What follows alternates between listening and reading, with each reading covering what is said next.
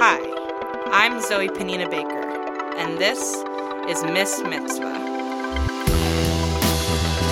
I danced with a boy for the first time, and it was super awkward, and I just waited for it to end. He called me a butterface during tefillah. Well, these kids are dead sober, tons of metal in their mouth, and they're grinding in front of their parents. And it's like, you're a woman now, you gotta think about being fat every day. Welcome to the Miss Mitzvah Podcast, Episode two, with me, your host, Zoe Penina Baker. We're definitely late on releasing this week's episode, but we swear it's only because we care. We had a plan this week, and we threw it out the window. As a project produced by women, about women, in the wake of the Silence Breakers being named Time's Person of the Year, the Me Too movement, and the unending stream of nightmarish media we consume every damn day about women out in the world being harassed, abused, and endangered, we felt it was only right to address this conversation as best we could. Before listening any further, please note that this week we're going to be covering some tough topics. This episode contains lots of language that may not be appropriate for a younger audience, and content about sexual harassment, assault, and rape. We also talk about tons of other stuff too, so there's a series of timestamps in the description if you'd like to scrub through and just listen to the lighter stuff, which still isn't super light, but still. That said, you should know that the conversations you're going to hear on this week's episode were extremely difficult to have. As you might imagine, I've had the absolute privilege in the last year or so to interview a ton of women about their bat mitzvah experiences and budding sexuality. So many of the women I've spoken to have shared intensely intimate moments with me, which in turn, I've been able to start sharing with all of you. When my producer, Sophia, and I started talking about this last week, we were angry and frustrated, and so bogged down with the emotional labor of discussing this over and over to no end that we didn't know where to go. We felt helpless and angry and wanted more than anything to speak to and confront even the nicest, most well-intentioned men in our lives, calling bullshit on the notion of the nice Jewish boy. We tried to have these conversations a bunch of different ways, over the phone, in full-on interrogation mode, with little context, just our frustration fueling the way, and ultimately, we found that we were alienating our friends and still felt we were only getting half-truths. So we tried different approaches, and then tried and tried again. We really strive to be sensitive and smart, but this conversation is brand new and super challenging, and we're still just figuring out how to have it. Though in no way is this perfect, we hope that this episode might act as a model for others trying to speak to their partners, parents, and peers about their experiences with sexual harassment and assault. This week, you'll hear a handful of different voices on the show, including Rebecca Walden, a participant and storyteller with the Miss Mitzvah Project, our producer, Sophia Landman, and two patient young men brave enough to be our guinea pigs for this conversation, Saul Backer and Yari Talmadov. Together, we braved this learning curve, discussed some extremely difficult topics, and started the uphill climb towards better friendships, compassion, and understanding. This is going to be good, y'all, so listen on. First up, we're sharing a story from Rebecca Walden. Rebecca is an artist from New Jersey, currently living in Brooklyn, attending Pratt Institute. We spoke on an August evening at an outdoor bar in Brooklyn, and she was amazingly open, honest, and vulnerable, given that we'd been set up by a friend, just met, and were basically chatting on the street. In this excerpt from our interview, Rebecca speaks about Cinderella and themes of codependence, dancing with boys, and budding sexuality. The sound quality isn't great. You'll hear buses and noises in the background, but have a listen.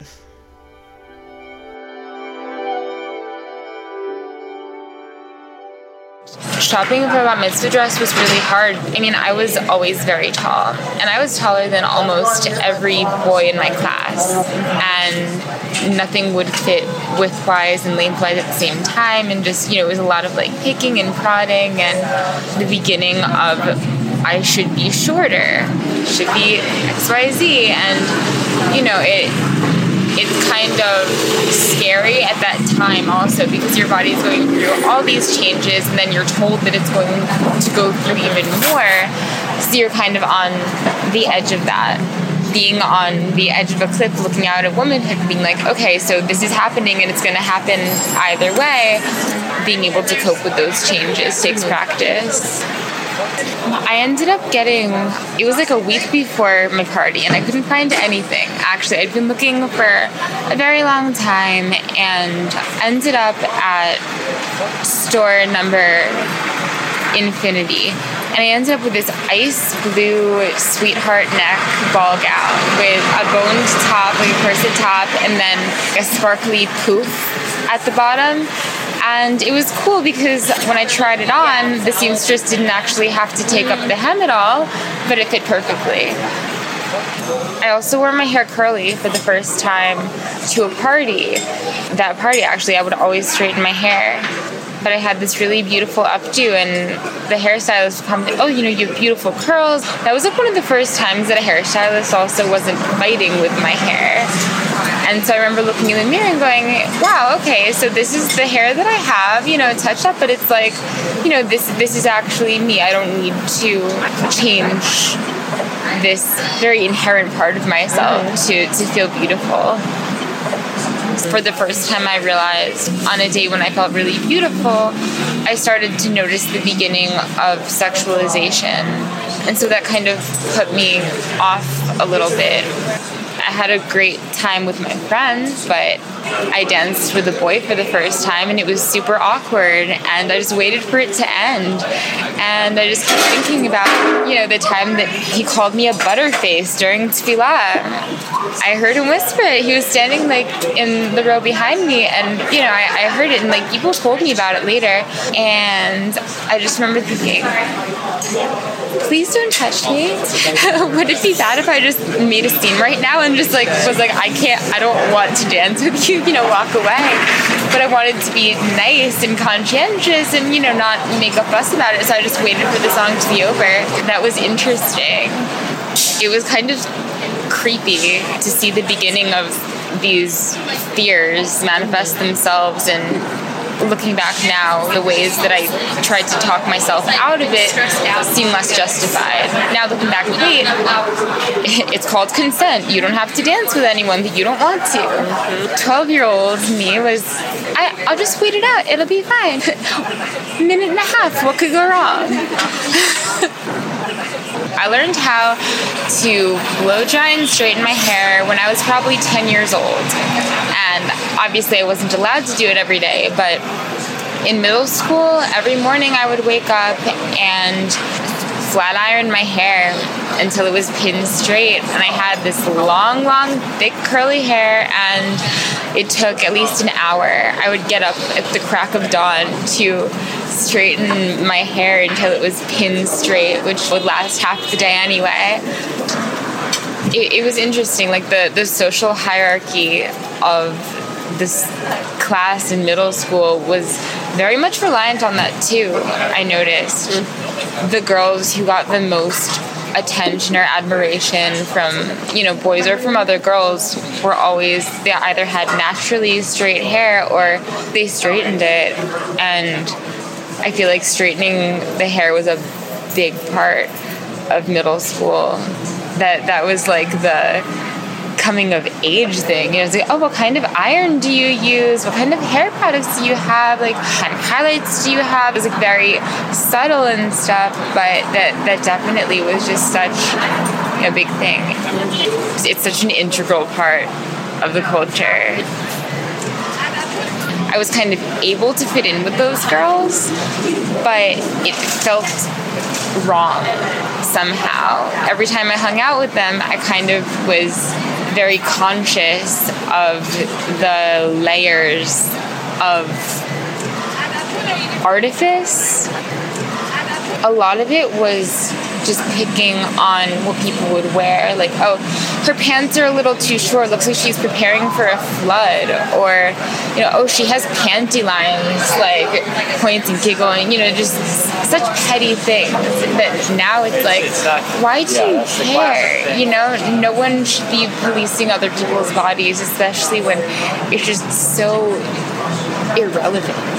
The littlest things would just seem like these huge deals to these girls. And I was not the type to do evil things, but it was not beyond me to see evil things happening, and to my own friends too.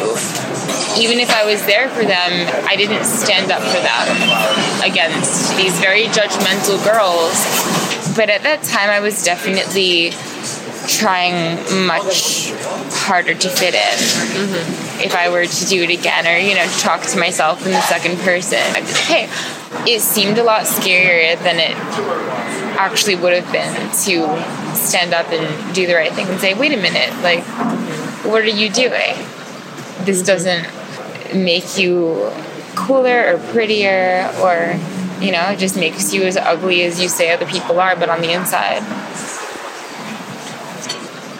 There was a cocktail hour upstairs first, and then the service and the party both took place in this really beautiful ballroom downstairs, which had an atrium outside with glass walls that you could go into, and it was in December, so it was snowy, and it was like a winter wonderland. My color theme was teal and pink, and I had my kippot in those colors, and they all said tough guys wear pink on the inside. And all of the tablecloths were also pink with teal ribbons and flowers to match. And all of the tables had centerpieces that were centered around the theme of Cinderella. So they were all the different characters from the Disney movie, and we had this big cardboard cutout of Pumpkin Coach and like the mice and the fairy godmother. They were all cardboard cutouts on the tables. Cinderella as a theme, I hate that story now. That's so against what growing into a woman has taught me. Even though I love the idea of, you know, this magical night where you can transform yourself, that's fleeting, and it still has the idea there's going to be this magical cure-all, this one thing that you need, and then everything will be happily ever after. And it's about much more than that. Looking back, all of the stress that led into it, I got really caught up on the monetary aspect of it. My dad had lost his job a few years earlier, so being in that setting with an economic issue that I didn't feel comfortable disclosing to anyone else kind of made me feel like there are these standards that I need to go by, and I need this, that, and the third, and, you know, if I don't have them perfect, then people will doubt me and doubt my validity unless I have these things, and, you know, they think that I spent this much money when in reality, you know, I didn't, and that doesn't make any sense. I think that it's about the experience, not about the aesthetic possessions that go into it. After the party's over, you're just going to be left with the memories, and that is a lot of pain and stress, and trying to fit these standards, which don't really amount to anything, is kind of the opposite of what a bat mitzvah should be cultivating. As a tween coming of age in the mid two thousands, I spent the spring seasons of my formative middle school years at bar and bat mitzvahs like Rebecca's, wriggling around in stretchy ruched sequin-covered dresses. I held hands with friends in giant circles, shouting the words to Hot in Here in catering halls full of parents and peers. As we got older, girl gangs turned to grind lines, games of Coke and Pepsi lost their cachet, and the kids I grew up with started slinking off into coat rooms to sneak kisses and later spread rumors about copping a feel. Just thinking about these spaces, the shit I saw and experienced and heard, makes my skin crawl. Thinking back on everything from first kisses to first flings and the slew of dudes I've encountered along the way, there have been, and most likely will still be, many moments in which I didn't and won't have the vocabulary, not just to get what I want, uh, but to feel comfortable with what I'm doing and with whom. I'm trying to unlearn toxic behaviors that I've come to know as my norm, but this is an ongoing education. And I know that as a woman, I'm only a fraction of the solution. So, how do we approach the men in our lives who've skeeved us out, made us feel unsafe and uncomfortable? Sometimes even more challenging, how do we approach the men who we care deeply about and know can do better? I've harbored a lot of fear lately that I was shutting out people I do respect and care about out of this conversation, in turn feeding into their ignorance and making maintaining these relationships super difficult. I wanted to talk to my friends, but I didn't know where to start. So after a handful of really unproductive and hurtful conversations, we tried something new. We shared Rebecca's interview and sent our friends a letter, gave them a little bit of time to reflect, and then called them up to chat. For the next chapter, I'll be handing things over to Sophia. First up, you'll hear an excerpt from an interview with Saul Backer, a twenty-one-year-old musician and student from New Rochelle, New York, currently living in Montreal. We spent the afternoon with Saul this weekend trying to sort this out. Saul is one of my closest friends, so it felt important that I steered this conversation. Over the course of the afternoon, we spoke about slut-shaming, consent, and everything in between, from bar mitzvah age all the way through college. So, what do you think about the word butterface? I mean, it's... Because that's what stood out to us. Yeah, I, I mean, I wrote that in, in all caps in my little notebook. Yeah. Um, I mean, it's a horrible thing to say about someone. Oh, yeah. Um, right, and it's also, I mean, it speaks to, uh, right, this quality of, like, body as object, not person as person. Yeah. Right? That, like, you want to break a person down into sections or attributes, which that you can then grade and, like, come up with a total and be like, are they good enough for me? Check. What someone's face looks like is really important.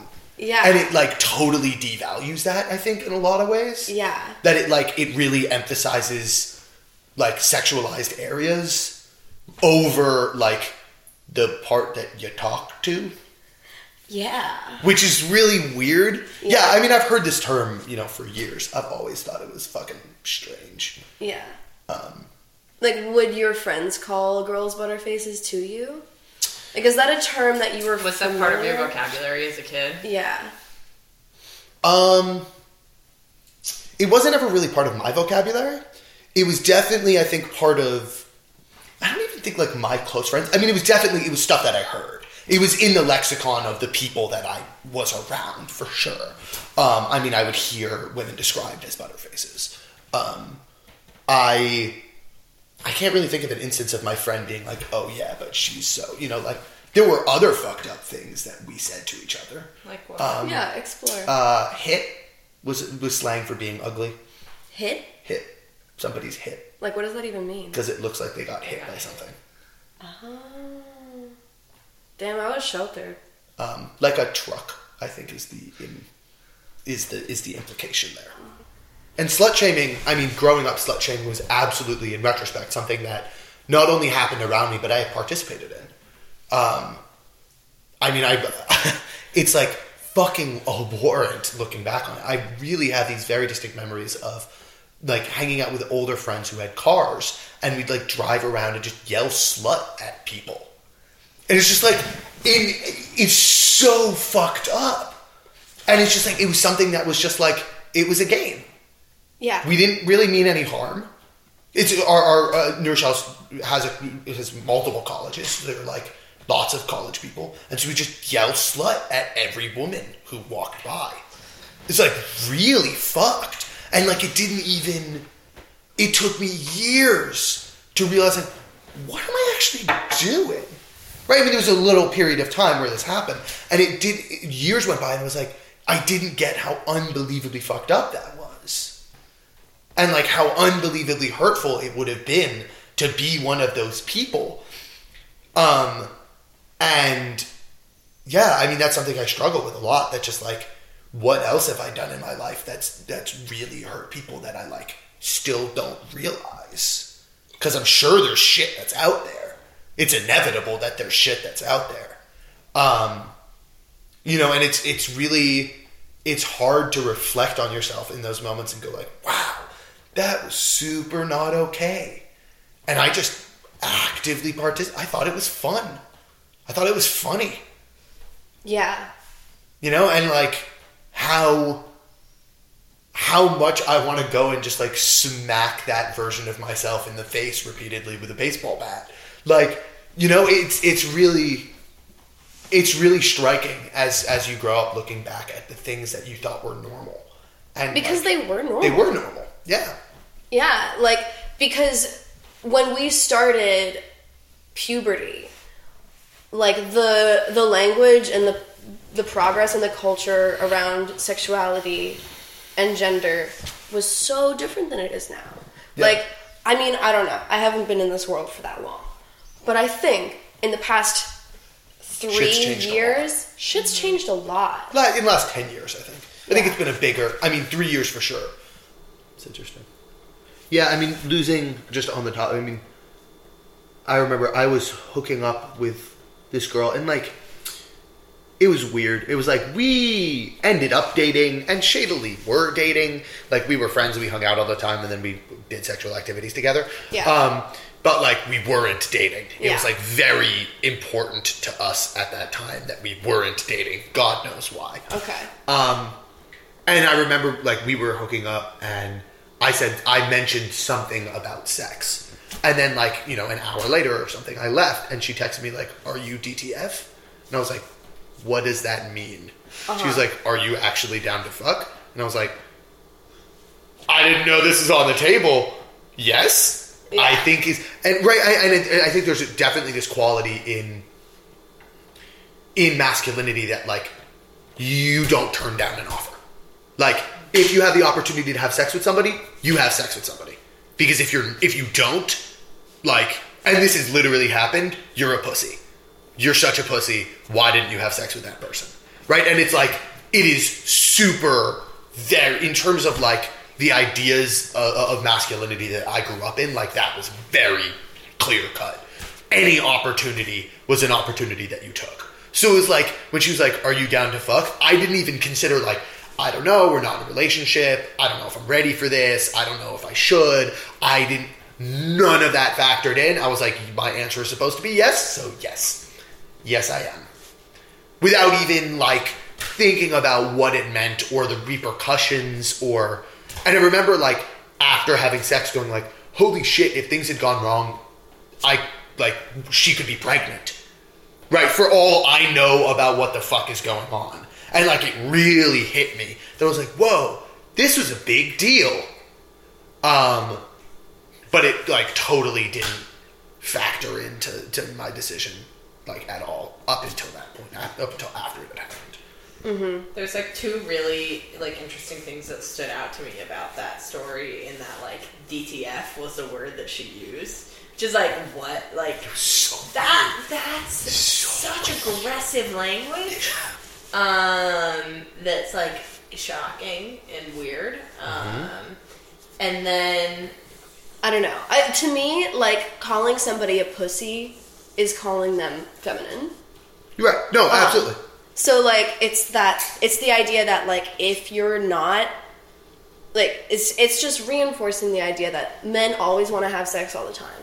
And women never want to have sex ever. And that's just the way it is. Mm-hmm. Unless maybe they let you. Yeah. Because that's, that's the same mm-hmm. experience I had, really. I was just like, okay, I guess I have to let this guy do this thing. Right. Yeah. Yeah, I mean, that you're playing into the... gendered stereotypes that you think you're supposed to fulfill, in a sense. That, yeah. like, I didn't, I wasn't even, like, I wasn't thinking about, like, is this a good idea or a bad idea, or, like, am I ready? It yeah. was just, like, there's an opportunity, I must do it.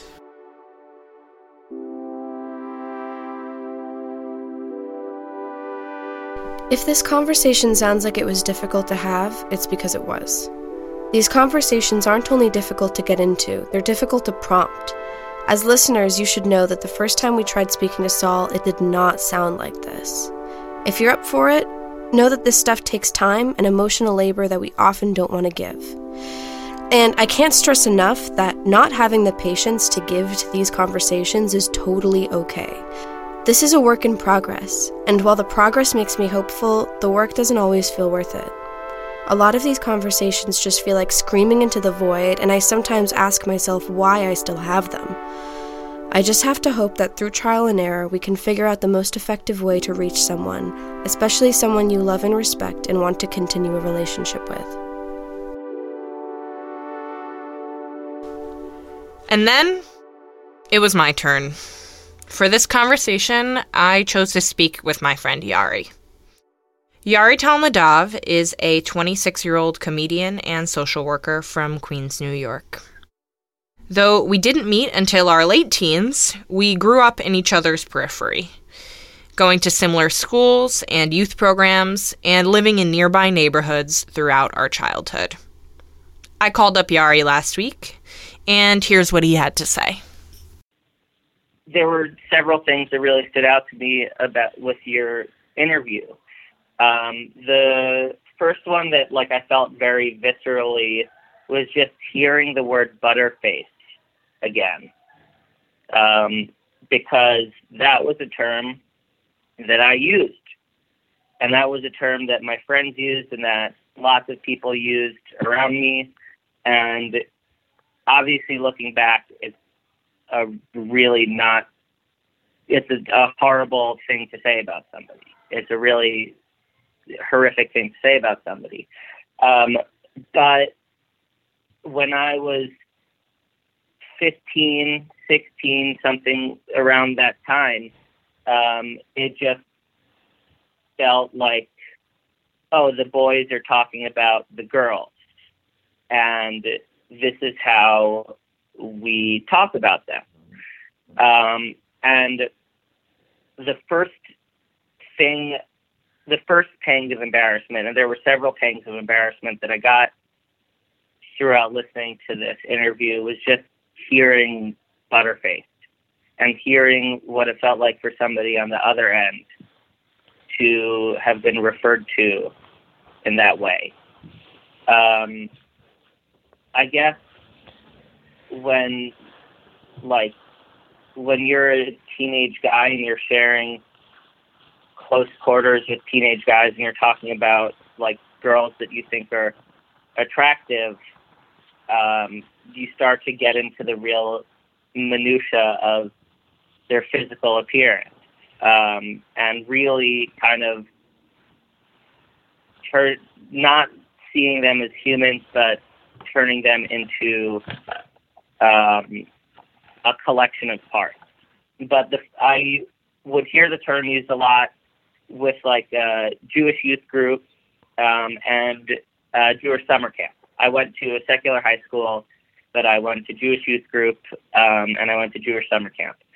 Um, and I also heard it at secular high school too. So it's not just a, a Jewish thing, but something about the way that these Jewish institutions are set up kind of encourages, like, hookup culture and relationships between Jewish boys and Jewish girls a little bit, which I don't think is necessarily a bad thing. But when you're, like, a horny teenager, you end up being reinforced by all of these other, like, horny teenagers who will, in a collective group, um, end up reducing people to just a sum of their um, parts that they find to be attractive. Um, and in terms of, like, the thing that I keep coming back to when I think about this is, um, like, the way women were treated as social currency, or I guess they're not, they weren't women at the time, they were girls, but the way that girls were treated as social currency, um, that like who you hooked up with was something that would make you cooler or not cooler. Uh, what base you got to with them was something that made you cooler or not cooler. Um, and like being the, like the gaze of your peers when you would, uh, like engage with, uh, members of the opposite sex was something that you were always aware of. Um, I got made fun of by my not Jewish friends, um, for somebody that I had hooked up with at a Jewish youth group event, and that I was really excited by because I thought she was really cute. And I was like showing my friends these pictures of her, and they all like really made fun of me a whole lot. And I broke up with her because of that. I'm ashamed to admit it now, but I did, because I didn't, it was social currency, um, in that way. And I, um, yeah, um, it like that, like these kinds of ways that we see members of the opposite sex is reinforced by these groups, um, and, uh, coloring the choices that you make in the future, the language that you use. Um, again, I referred to girls with butterface um, before. A whole bunch of other dehumanizing names would talk about their, like, them and their physical appearance, like, with little regard for whether or not they like heard me or not. I like wouldn't say it to their face ever, but if I was like in a prayer session or something, I was talking to my friend about it, who I was sitting next to, I didn't care who heard me or who didn't. Um, and that's something that I look back on with a lot of embarrassment and regret. Um, so some of the, some of the things that I would maybe talk about or say is I would talk about girls being slutty. I would talk about um, whether or not they had given hand jobs or blow jobs to other people and whether I could um, get them from them. I would talk about um, if they had big tits or a nice ass. Um, uh, I would say butterface. I would say um, if if it was somebody that I liked but I didn't find them particularly attractive, I would just be like, like, yeah, she's cool, but I wouldn't fuck her or something stupid like that. Um, I, so that's the type of language that uh, I would use in those situations, um, and re- repeating them. Uh, right now feels really bad, um, which I it I guess is a, a good thing about me right now, but is a bad thing for me back then, um, and I feel a lot of shame right now. And if we want to, like, if we want to fix these things, then we have to change, like, the the ideas surrounding them. And you're bringing up consent in the con in the in the concept of these Jewish institutions, and one thing that is fucking huge, huge for young people, especially young Jews at these places, and this is what I wrote down earlier, is rape jokes, um, which um, I'm a comedian for people who are hearing this.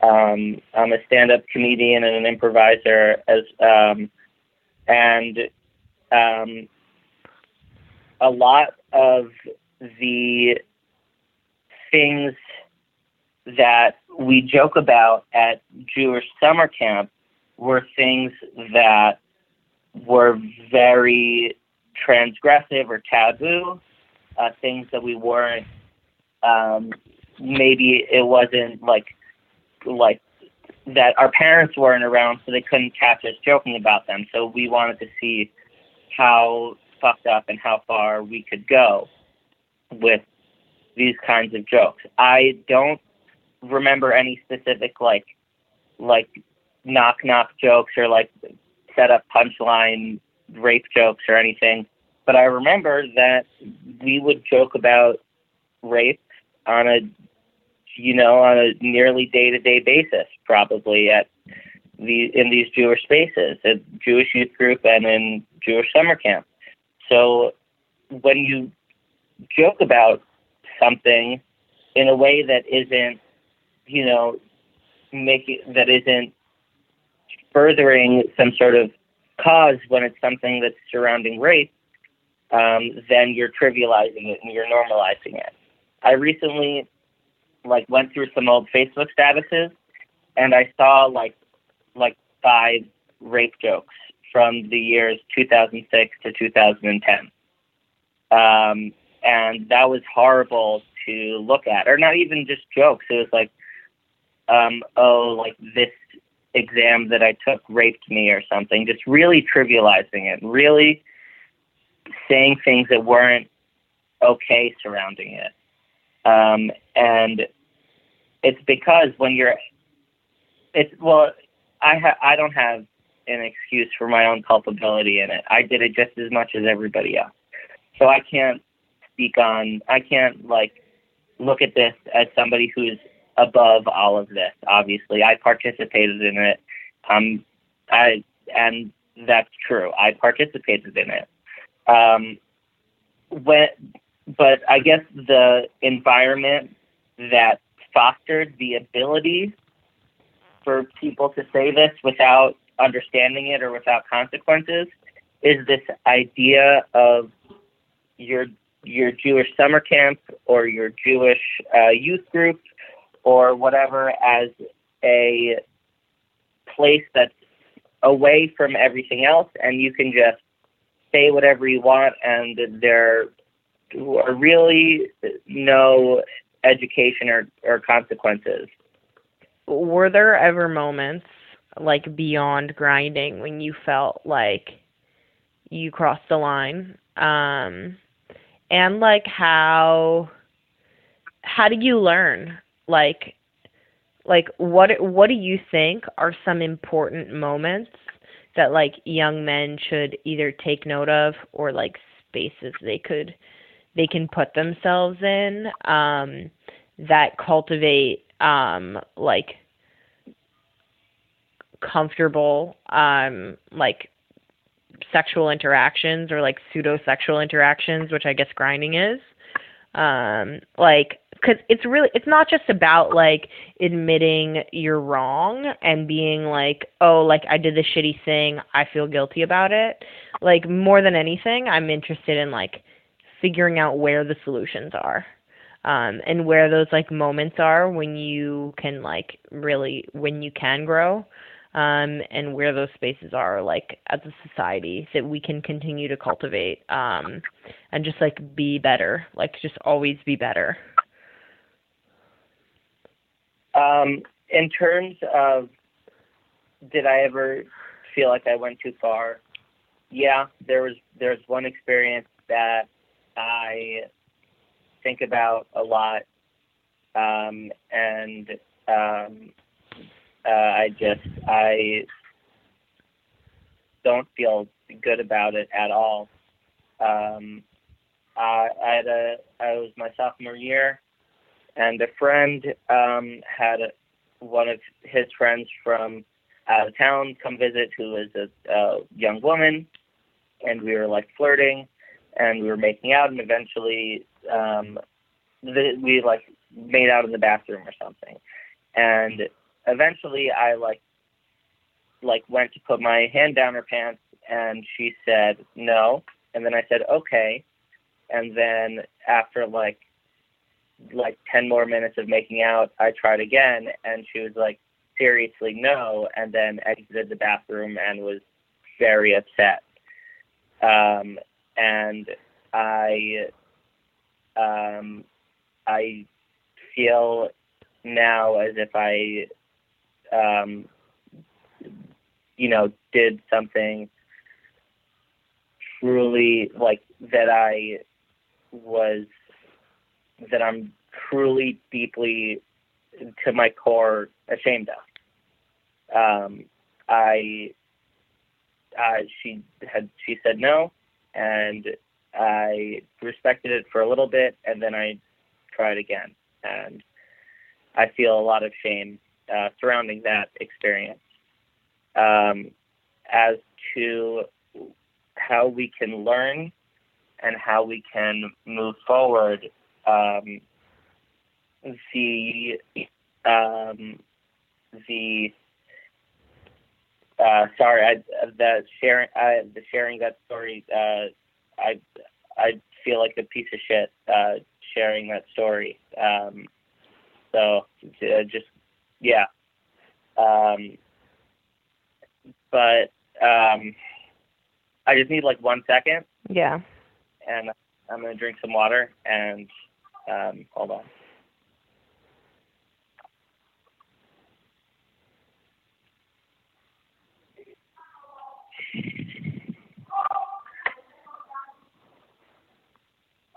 It like sucks to say, um, like just for life, um, just like socially, but um, that was a super tame story. Um, that was like probably one of the tamest stories I've heard. Um, and really? and is is for well, it's it's it's the most graphic detail that. that a guy has given me, but it's probably the tamest story I've heard overall. Um, and it's like, it's shitty to say, but it's super likely, um, that that young woman has like, like a, that far worse trauma has been inflicted on her. Um, and like, that was just a blip. Like that was I, like, I, I, yeah. I, I, I like truly hope that that's not true, but again, I wouldn't be surprised if it, if it was, but it's still, I did something that very much, um, li- crossed the, the, a literal boundary of, of the word no. Um, um, But beyond that, I, I think the more productive way to that I've been trying to at least move move on with this is to try to introduce these conversations into male spaces. Um, a project that I'm setting for myself is to write the mem- the current members of my fraternity a letter um, about. Um, consent and um, guidelines surrounding uh, like parties where there are members of the opposite or same sex um, and there's like sexual or pseudosexual stuff going on. Um, and that's been something that I really want to do to help be productive about it. But I think there it's twofold. Um, in terms of finding a solution, and one in, does involve asking women for emotional labor, which is not something that is is great. But I do think that if men and women can get together and talk frankly about Um, experiences they've had, what things are good and what things are not good to do.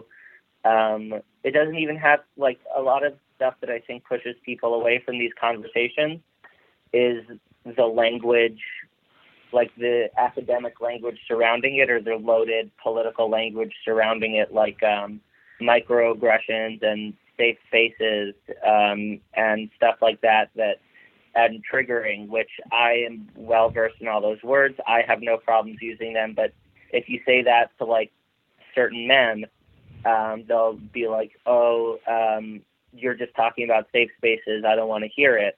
But if you can like have groups of men and groups of women sit down and talk like people and share experiences like, like people with each other, um, I think that that's one really good way to to do this, because I, uh, so much of my retroactive learning about all of this happened when I dated somebody who was a sexual assault survi- uh, survivor.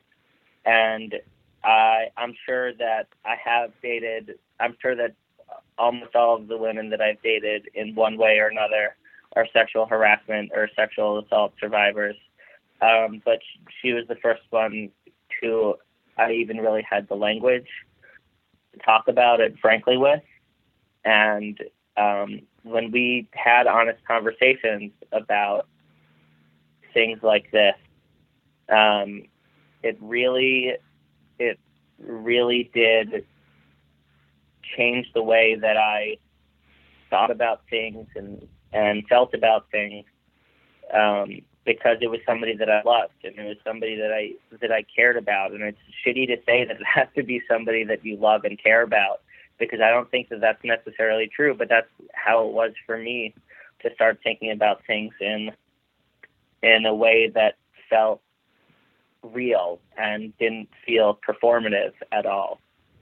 Um, and um, the second thing is, for men who do have these conversations with women and who do build up legitimate female friendships. And that's the second part of the men and women getting together thing, is building this, is building um, friendships between men and women. And I noticed also that I'm talking in um, kind of cis-normative language, and I don't want to like erase any non-binary or genderqueer or any kind of people. Um, or uh, trans uh, people that might be listening to this as as well. So I, I don't want them to feel erased, and I'm sorry that I hadn't hadn't mentioned it earlier. Um, but um, when when you build up friendships with people that aren't the same gender as you, aren't the same sex as you, and Um, try to um, guide those conver- those conversations to be intimate and to be in the same ways that you were trying to do, Zoe, when you were in high school, and get and feel like you had this kind of intimacy and this kind of connection with people. I really think that talking one-on-one to a person like a human being, um, like really goes goes a long way. Um, and I also think that even more important than that, it's up for it's up to men when they see other men behaving badly or saying things that aren't cool. Um, and it doesn't even have to be like somebody like groping somebody. Um, it can be, you know, some of the shit that I said when I was in high school or when I was in uh, middle school or when I was in college.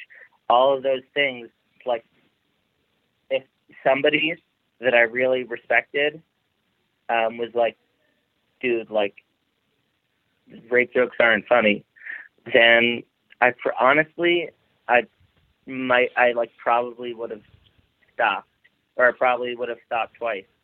I probably would have felt a, a guilt any time that I did them instead of getting reinforced.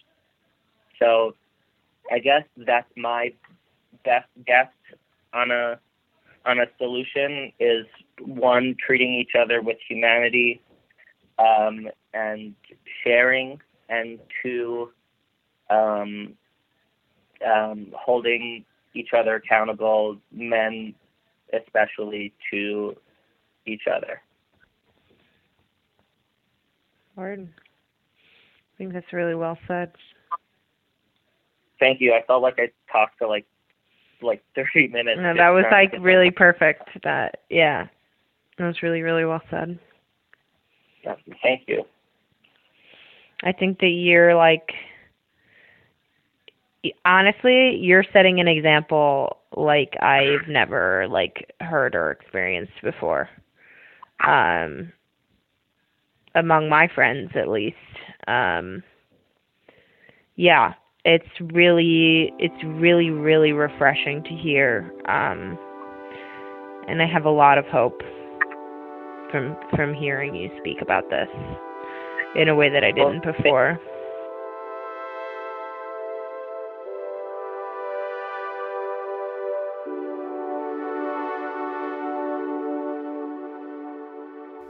Yari is thoughtful, insightful, and sets an example with this conversation that I think is important to acknowledge is not necessarily the norm. Across the board, he said the right things in the right way so poignantly that honestly, I was shocked. It's important to note that this is not the first time he's discussed this stuff. Yari has experience talking about these things, which is what we all need in order to cultivate better understanding and be better. More than anything, this conversation taught me that we can only form the vocabulary to have these conversations if we actually have these conversations. We think it's important at this point to note that just because we spent a lot of time and effort trying to make our male friends feel comfortable having these conversations, not everyone is ready for this. And that's fine too. It's okay to still feel angry and unsafe. We still do too. As women, we were trained to pay really close attention to how relationships were portrayed in the media, and we used them as models for our own behavior. But it's important to note that for the most part, we were consuming different media.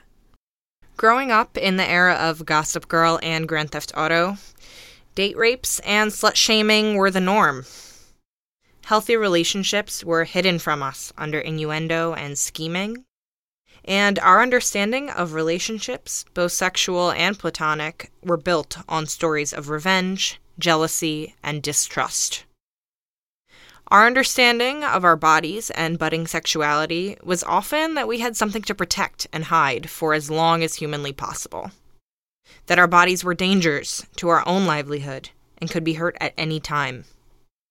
We were taught to keep our guard up, to protect ourselves. And as women, we were taught to treat sex like a gift we should be wary to give away, while young men were taught to take what they could get.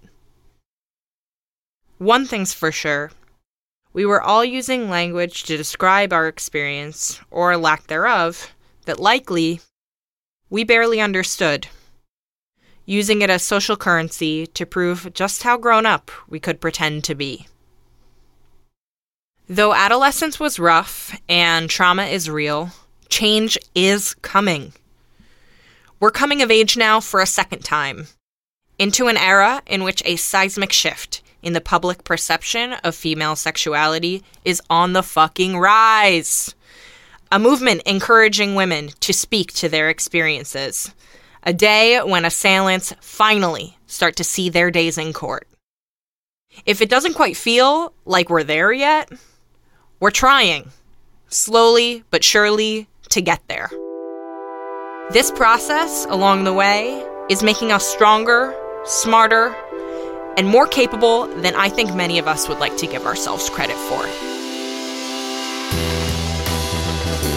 Many, many thanks this week to Rebecca Walden, Yari Talmadov, and Saul Backer for sharing their stories. If you've got a story to share, please reach out. Projects like this take a village, and we really can't do it without all of you. If you're interested in checking out that letter and maybe using it as a model to start these conversations in your home community, it's posted on the blog, along with a photo of Rebecca's Tough Guys Wear Pink Kippah.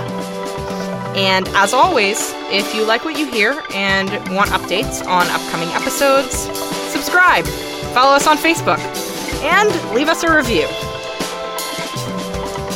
Music and production for this week's episode by Sophia Landman. Audio engineering by Will Owen Bennett, and creative direction by me, C P B. Miss Mitzvah the Exhibition is on view through January twentieth at the Museum of Jewish Montreal. Until next time.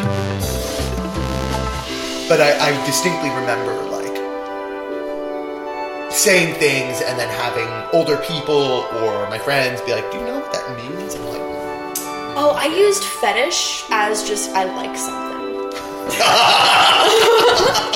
I'd be like, I've got a fetish for blueberry muffins. Oh, that is the funniest fucking thing.